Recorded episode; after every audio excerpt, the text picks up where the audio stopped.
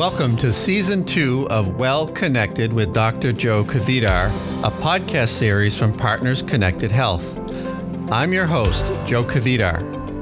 Join me as we embark on another exciting season of interesting and thought provoking conversations with the leaders, disruptors, and innovators who are redefining the future of technology enabled health and wellness.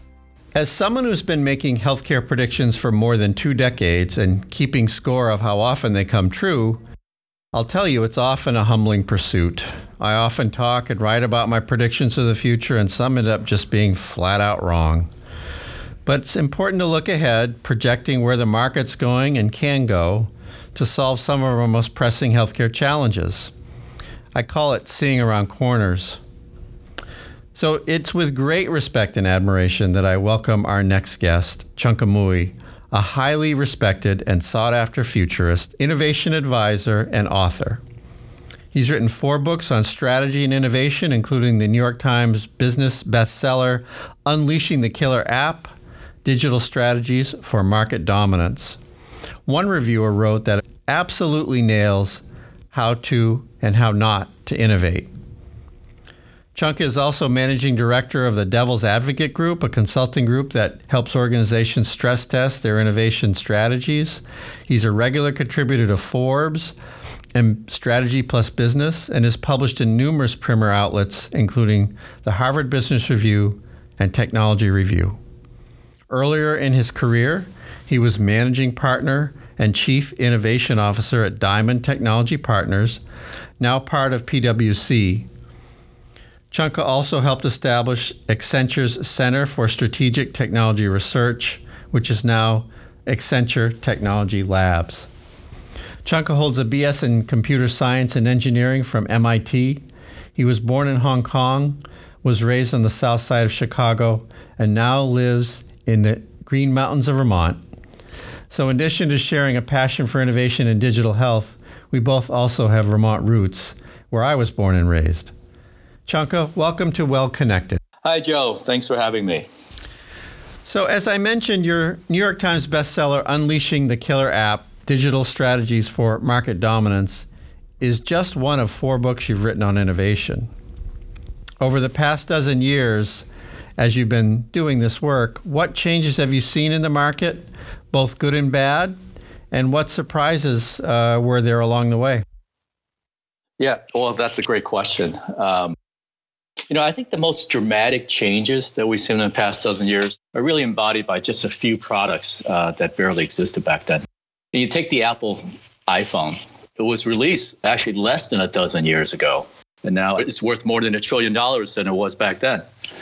And, and Facebook in 2006, dozen years ago, it had about 10 million users and no revenue. And now it has over 2 billion users and brings in about $50 billion it will this year. And it's worth over $400 billion today. Back then, we could draw the exponential lines, as you said, uh, but to, to see it actually play out that way has been a really, really big shock.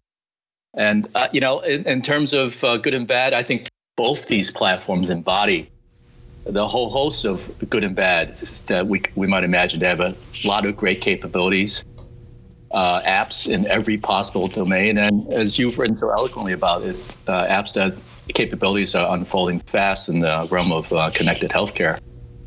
Uh, but, you know, it's clear that not, not all the surprises are good mm. when you think about those technologies and further. It's interesting you mentioned iPhone because that that would be my first choice of things that I just completely did not see coming. We had, and Apple's done this with tablets. It's done it with phones. We we had, uh, I'm sure you remember smartphones, quote unquote smartphones, in the early part of the 2000s, and I was a a fan and a user, and and uh, but they were they were clunky. They they weren't particularly good, and it was really more the the user interface of the that, that now predominates the mobile market uh, that that really I think set the whole industry on fire. I think that's um, right. And, and, of course, I often talk about Uber and Lyft and how we in healthcare need to be more like those companies in our service delivery. But I'm reminded constantly that you couldn't do com- those companies couldn't exist uh, a dozen years ago between cloud and uh, mobile and all the things that GPS, all the things that we now take for granted uh, that make those services possible. So it's, been a, a, wild time. And uh, when people ask me to predict the future, I always come back to that and say, well, I couldn't have predicted the iPhone. And that was so fundamentally uh, life changing that I, I don't know. Uh, what what's going to happen in the next ten years that will be that will be like that? Well, I think the fascinating thing about the iPhone was that it was really the the intersection, the merging of the trends around the internet and the World Wide Web and mobile devices. Mm-hmm. So those smartphones that we had, the the Razrs and Nokia's of the world, I mean, they were really a separate device. Yep. And with, with the smartphones, we got it all packaged together. So we could have the connectivity of the internet, we could have the power of the browser and, and apps, and on on that device, which you know we were carrying around with us. But you know, as Marshall McLuhan said, um, we shape our tools, and then our sh- tools reshape us. And I think in a lot of ways, the reshaping of us by those technologies hasn't quite gone as well as we had thought. Say more about that. Well, you know, we we've become a society addicted to smartphones. You know, to the point where accidents and fatalities due to distracted driving mm-hmm. are going up. It's the first time in in in a dozen years that highway fatalities or accident fatalities have actually started trending upward. And then we have social media, which, as you have written about, you know, is this potential for increasing connectivity and decreasing loneliness, but it's also enhancing tribalism and uh, mm-hmm. uh, partisan strife. So I think one of the things we're learning is that these technology platforms, they're, they're massive. Uh, the po- their power, their, their reach is really heightens their their ability to amplify both the good and the bad. You know, the Ubers of the world and the fact that this base technology could enable that kind of service so quickly is a, is an example of amplification of of those kinds of capabilities. Um, but the other things we're seeing is the application of the potential dangers, and I think that raises the uh, the expectations the responsibility actually of the people working in this in these fields to worry about both the good and the bad at the same time. Yeah, yeah, well stated, and and that's right. And these things are they're they're just tools. They can be used and misused. Uh, I, I do think the the other thing that I uh, regret is the um, the uh, I guess dynamism between having uh, open platforms and then having uh, hacks and and and uh, malfeasance uh, uh, and all that. I think that that's a really there's such a important tension there. And one of the things we we talk a lot about in uh, connected health is the power of all that data you're driving off of that mobile device for for us to help um, inspire you to be more healthy, but the the more people get freaked out about having their uh, ads show up on their device if they if they did something somewhere else and it's they know they're being watched on the back end the, the harder it is for us to move that vision forward. So it's tricky. Yeah trust trust trust has to be built in and security has to be built in and privacy the right kind of privacy has to be built in. And, you know, as technology optimists as I am, and I, I, I, think you are as well, oftentimes when we start at the front end of these efforts, we think about all the good things we can do. Mm-hmm. Uh, mm-hmm. But we're now at the point where this technology is is very mature mm-hmm. in a mm-hmm. lot of ways, yeah. and uh, we don't we don't get to uh, we don't get to not worry about the uh, the uh, this ne- potential negative secondary effects of our work. Yeah, yeah, well stated. So I want to talk a little bit about innovation. That's it's I would say an overused word these days, and uh, but but important. Uh, I think it, it's interesting, but in, in academic medical centers, often innovation means the next uh, uh, uh nature or science paper. Right? It's it's very focused on uh, discoveries that investigators make. But in the real world, it's sort of more about startups, whether it be uh, the startup community, innovation hubs within companies, et cetera. Um, and I just there's so much going on, and and I, am sure you share with with me this sort of. And I have to be careful because I'm like the old guy now, but so, so, so much of it seems a little bit almost flip and um, not all that well thought out. Uh, so how I guess how do you separate the wheat from the chaff? What advice do you give? Um, and and because you follow this intensely, so what, what's your what's your take on all these uh, kids out of barely out of high school forming companies and whatnot? Well, I, I think that um, rule number one from a, from an observer standpoint is that um, ninety um, percent of these startups will fail. Yep. But the ten percent will be really interesting. Right. So how you interact with that ecosystem depends a lot about your you know your perspective and what you're trying to get out of it. But as I as I uh, as, as a participant, but more so sort of a sort of systemic observer. Um, I I think the kind of innovation that I'm interested in, the innovation that solves big problems in dramatic ways. Um, my advice to those people who are looking for that kind of impact really boils down to six words. You have to think big, you have to start small, and you have to learn fast. and, and, by thinking big, I mean that if you really want to innovate, you have to have the audacity to stand back, you know, to start with a clean sheet of paper and to say, where are the real problems here and where are the big solutions? Not, you know, what's the incrementally faster, better, cheaper products from given today's world. Yeah. And there's a lot of room for that, and and there's a lot of opportunity for faster, better, cheaper. Uh, but I think in every realm today, given the technology platforms that we have and the big social economic problems we have, there's an opportunity to think big. And as you and I both care a lot about, you know, the in the U.S. we're what, we're hurtling towards spending about four trillion dollars a year on healthcare. Yeah. So everybody knows that you know, pardon the French, the system sucks, mm-hmm, mm-hmm. and there needs to be radical reform. And and I think that radical reform is going to come from the people who are willing to think big. Yeah, well, well stated. I, I do think that there's a. It's an interesting time because there's so many uh, attempts at uh, what I would call quizzical business models because you you have successive companies like YouTube, Facebook, uh, others that that give stuff away for free and aggregate data on the back end, and some people think that's well, I've got a great idea. We'll figure out how to monetize it later, and uh, that that can be a stumbling block, I think. Yes, well, I, and I, I, think that um, the the advertising driven model that's worked in other arenas is is not going to work all that well in healthcare. Right. So you, so you have to think about how how you deliver real value, and part of the problem we have in healthcare. Um, is that it's really hard to to extract value due to savings. Yes. You know, as opposed to create value by increasing costs. Mm-hmm. And yeah. you know, so there's lots of opportunities to, to create new new services that will increase costs. Yeah. But quite frankly, that's not what we need. Yeah, so true. So you've said it takes a monumental effort to get innovation initiatives rolling, but once they gain momentum, only great efforts can slow them down. You also talk about learning from failure and taking risks.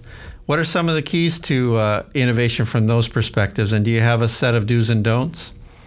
Yeah, well, you know, when I said what you just what you just described, I wasn't I wasn't saying it in a positive way. Mm. Uh, I, mm-hmm. I, was referring to the fact that, especially in large organizations, uh, it does take great effort to start uh, important initiatives, and unfortunately, it takes great effort to kill them when they don't work. Mm-hmm. And and that's really one of the challenges of, of trying to innovate in in large organizations, whether whether they be large commercial organizations or large academic healthcare centers. Um, you know, in a rational world, these large entities would be the ideal place for innovation. Uh, in your organization, in, in, all big organizations, it's hard to imagine a greater set of experts, greater understanding of problems, a greater set of capabilities to address those problems.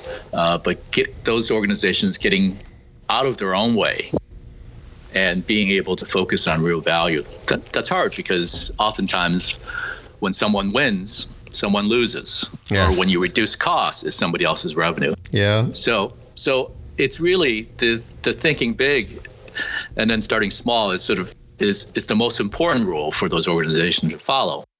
And you know, on the issue of not being able to to to kill things when they don't work, which is essentially not recognizing your failures and learning from them. I mean, it's it's really important that those organizations have some systematic process for innovation so that they can identify the big questions, but not fall in love with their own ideas, and always be able to uh, to ask the tough questions about you know what are we learning, what do we need to do next, does it make sense to pivot, does it make sense to uh, to adapt, and that's one of the things I think. Um, startups are very good to do because it's a, it's a Darwinian process. Right. There's there's a whole set of investors out there saying, "Hey, is this going anywhere? And do I cut my losses now, mm-hmm. or do I do I see something good here that I can turn in a different direction?"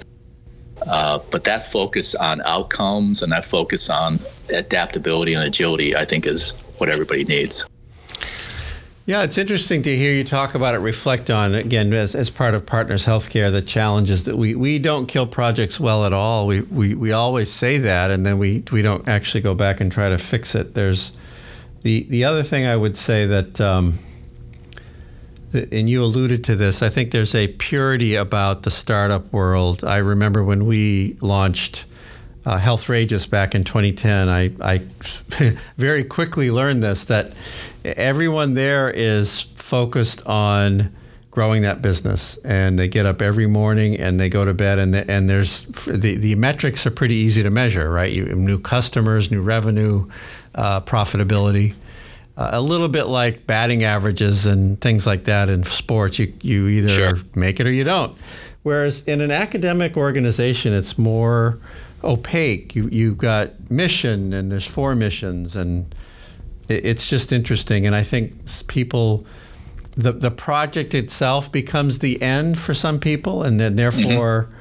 Uh, shutting it down is is uh, sometimes it's about hurting people's feelings and changing their career path. It, it's for some reason more challenging. What I don't know, and I would love to hear your thoughts on, is if that translates to the very large for-profit world where you know we're not for profit, so we don't have that driving goal of profit, although we have to make a margin, it's a little bit less magnified than certainly in the startup world. But I wondered if a, a large company and any of the ones you've worked with um, has that same sort of almost politicized view of innovation. Well, I think that's the natural tendency. I think um, big ideas take great efforts, and too often they're they're one of kinds of kinds of things. It's almost like you're in baseball, and if you were a batter and the only thing that mattered was home runs, yeah, and not batting average, and you got up every time and you had to swing for the fences because if you didn't hit a home run, you you would you would um, lose. Mm-hmm. In big companies, oftentimes innovation is set up that way.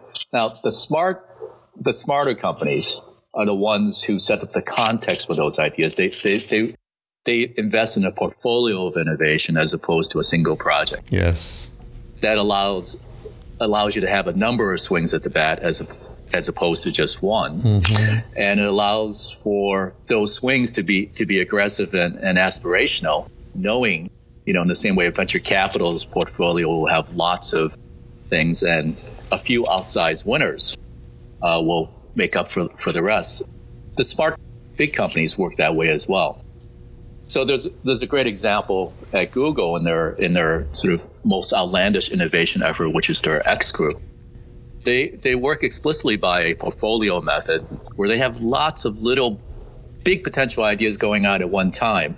And they have a they have a rigid discipline of having having specific uh, metrics that each one is going after, not success metrics necessarily, but test metrics how do I, what are the questions I need to answer to know whether or not this is a good idea and whether or not to continue? And they, they have an interesting approach of saying, if you answer those questions and you decide that you shouldn't continue, that's success as well. Yeah. Yeah. And it's success from the standpoint that you'll actually get a bonus. Yeah. And you're assured to have another shot at the, you know, at that in a different project. Mm-hmm. So, so having having that sort of larger context I think is key for for innovation processes to work. in, in venture capital, it's the, it's the portfolio. Right. And in big companies, it has to be the portfolio as well. So uh, you, you mentioned uh, one example. Do do you have others uh, of companies you think are doing a pretty good job at this? Well, uh, you know, an organization that, that you and I have worked with a little bit, and which I think is uh, really a great example of, actually for me, one of the best examples of a large company transforming itself over the last half dozen years or so is the American Medical Association. Right, it, it's it's an organization that we all know it traditionally has been this organization that's been focused on advocacy for physicians, mm-hmm. and in the last half, half dozen years, it's really in a radical way embraced its mission around um, advancement of art and science of medicine and the betterment of public health. And AMA has really created a whole portfolio of strategic initiatives working at different aspects of this and taking to heart this notion of, of portfolio approach to innovation, lots of learning, pivoting, and things of that sort. You know, even to the standpoint of starting an innovation lab in Silicon Valley and having a a um, uh, investment fund with a long term time frame. Yeah, no, I, that that is. Uh, it's great to hear you say that because I sort of came in in the middle of that movie. They they asked me to do something fairly uh, specific, which was to oversee and co-chair a committee on digital payment advisory. Uh, or to advise them on digital payment reforms. By the way, I have to say we, we've uh, for and I've been I've been uh, on a lot of these groups over the years where and I'm sure you've been on some as well where you you it's like a blue ribbon panel, so to speak. You go and you meet right. a couple times, and not much happens, and they get to say that they met. Uh, they were very action oriented from the start, and we've we've made a lot of progress. There are new CPT codes coming in uh, uh, 2019. Parenthetically, back to your other comment, we'll see if if they increase costs or not. We we think that they're going to be substitutive. Payers are probably a little bit afraid they're going to be additive. We'll we'll see how that shakes out, but in terms of increasing physician adoption, they've they've done a fabulous job. Yeah. Uh, we we also have a. I've done a couple of projects with them uh, as well, and I've been friendly with some of the other folks. I think we, we you and I end up uh, rubbing elbows with some of the same folks, and right, right. I, I have to say it's uh, it, it has been I, I, I have been a dues paying member for as long as I've been a professional. And for some of those years, I wondered if my money was being well spent. I, I, I, don't think, think, that anymore. And right, so t- tell, tell us, while we're on the subject of AMA, t- tell us a little bit about what you're doing with them. What you, you've been engaged with them now for a while. What, what is your role in, in, in that, uh, in that journey? Sure. Well, I, I have two roles, and and I have to I have to preface by saying they're small roles. I mean, in the sense that that the hard work is happening in Chicago and in Washington, and not not where I'm sitting. But mm-hmm. uh, I I help to advise the the executive leadership, Jim Madara, the CEO, mm-hmm. Ken Sharigian, the chief strategy officer. Bernie Hengesbach, Chief Operating Officer, on really this strategic transformation, on, on on how they really ramp up mission impact. Mm-hmm. And I've also had the fortune of working with Karen Kmetik, who's leading mm-hmm. the charge at the AMA around chronic disease, yep. and particularly around uh, diabetes prevention and hypertension control. Um, and all those are sort of monumental efforts in what I think as the AMA's questioning of itself of where can we actually have real impact. You know, it's a $4 trillion uh, industry, no one organization is going to be able to do that much in the end. Yeah. But I think your work on on the CPT codes is a great example of of the AMA asking, well, where are those where are those stuck points? Mm-hmm. You know that we have some control over over which, if we don't fix that little thing, it gets in the way of everything else. We all know, unfortunately, CPT codes is one of those stuck points. Yes. Um, but the the you know, for example, the work work on um, on public health. You know, the AMA has this.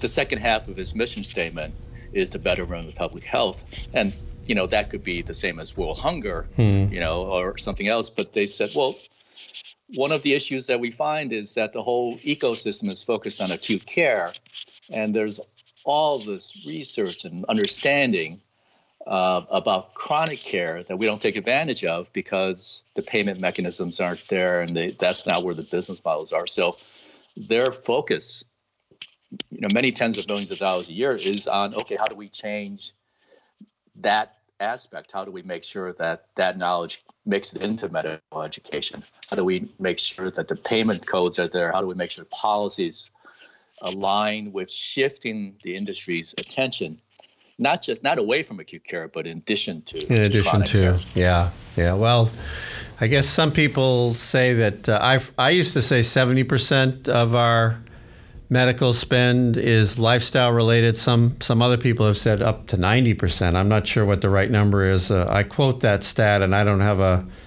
uh, a citation off the top of my head, but I uh, my point is, acute care is, is, shrinking compared to chronic illness and chronic illness management. Yeah. So the question is, how do we spark the the ecosystem? How do we provide a catalyst to greater or faster development on the chronic care side? And that's one of the things AMA is thinking a lot about, which I think is is is very good well, and powerful. Yeah, and and it, it also goes back to something you said earlier, which is that doing things more efficiently what one one uh, person's savings is another person's missed revenue opportunity, right? So that's challenging. Yeah, mm-hmm. absolutely. Well, so let's um, talk about the future. You're a futurist, um, and uh, people ask me this, and I have to say I, am I'm, I'm turning the tables because I'm not that fond of this question. But what, what do you think? Uh, where, where, do you see us going? What What are the big challenges that uh, we're going to have to overcome? Um, and again, and, and, I, am specifically talking about your expertise, which is uh, how these big technologies are influencing multiple markets. Uh, do you see any glimmers? Some, sometimes I say, uh, uh like I, I, quote William Gibson, the, the future is, is here, it's just not evenly distributed. What, what are you seeing that you think are the uh, harbingers of where we're going? Yeah, well, I definitely agree. The future is here, and it's not very evenly distributed, especially in healthcare. Um, you know, I think the one of the focus of, of your conference, your Connected Health conference, this this couple weeks ago, is exactly key. You know, we we know that there are a range of technologies. If you look at AI, you look at big data, you look at mobile devices. These technologies are way past the uh, emerging stage. You know, in a lot of ways, they're they're prime time for some really hard problems. And what we need to do is we need to understand the intersection of, of these technologies with real problems and real people and understand how, how we can actually change behaviors and, and, and help the system. So I think those are the big opportunities. And as Alan Kay says, the, uh, the best way to predict the future is to invent it. and if we can focus on on on big problems, real solutions that can work in practice, um, there's great opportunity there. AI, I think, is certainly one of those because we can find lots lots of point wise ways to interject, uh, inject that technology into helping physicians do a better job and and leveraging the state of the art in terms of knowledge. If we can design the interface with uh, with users right. Um, so that that's that's one of the things I look to as as a big potential um, opportunity in the marketplace. Another great opportunity, I think, is just uh, data liquidity. We have all this health data, personal data of all sorts swimming around in these technology silos. Uh, because the the healthcare system is fractured in a lot of different ways, that the economic incentives aren't there, that data sharing capabilities and agreements aren't there. If we can do something as simply as collect all the knowledge that we have for, on a particular patient and present it at the point of care, we could do so much better yeah. in, in, from a healthcare standpoint. And those prob- those issues are definitely tractable. We can we can address that if we can get out of our own way. Yeah, it's interesting. The the uh, AI I, I um I was ambivalent. Uh, I was watching uh, our local football team on national TV last night, and uh, happened to hear a couple of ads from Microsoft AI, and I kind of cringed because it, it it's it reminds me of the early hype that IBM Watson had. Um, and again, it was all marketing, very very little behind it. I, I, I uh, what I've said in, in the past really years I've been talking about this that we we have to introduce automation thoughtfully into healthcare. We have no choice. Um, I just hope that some of the big names in the industry don't hype it to death before we get it figured out. Yes, I, well, that that is a problem. I we have a line in going to our lessons uh, that marketing is when we lie to our customers, and market research is when we lie to ourselves.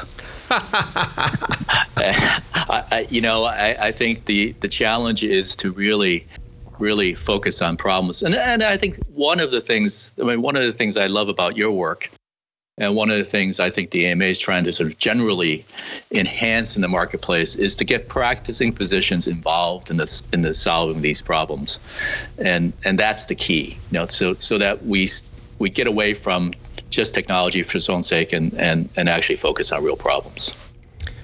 That's uh, th- that last bit, uh, lying, lying to uh, people and lying to ourselves. I'm, I'm going to quote you on that one. It's been a tremendous pleasure. I, I, often finish up these uh, interviews by asking, "Is there something that uh, you thought we should cover that we didn't? Is there is there anything that you uh, any other words of wisdom you want to impart for our listeners, who I'm sure will enjoy this episode very very much?" Joe, my experience is all the words of wisdoms come from you. well, it's been a pleasure. Thank you for spending the time with us today, and uh, we look forward to seeing you in the future sometime soon. Great. Thanks for having me. Thanks for listening to Well Connected with Dr. Joe Kvedar. A special thanks from me personally to Tony McMillan, our engineer, and Lynn Josephson, our senior marketing manager, for putting this series together. If you enjoyed our show and want to know more visit our website at partners.org forward slash connected health, all one word. You can find us on Twitter, Facebook, and LinkedIn at Connected Health. For more episodes of our series, search Partners Connected Health on Apple Podcast, Stitcher, and wherever else you listen to podcasts.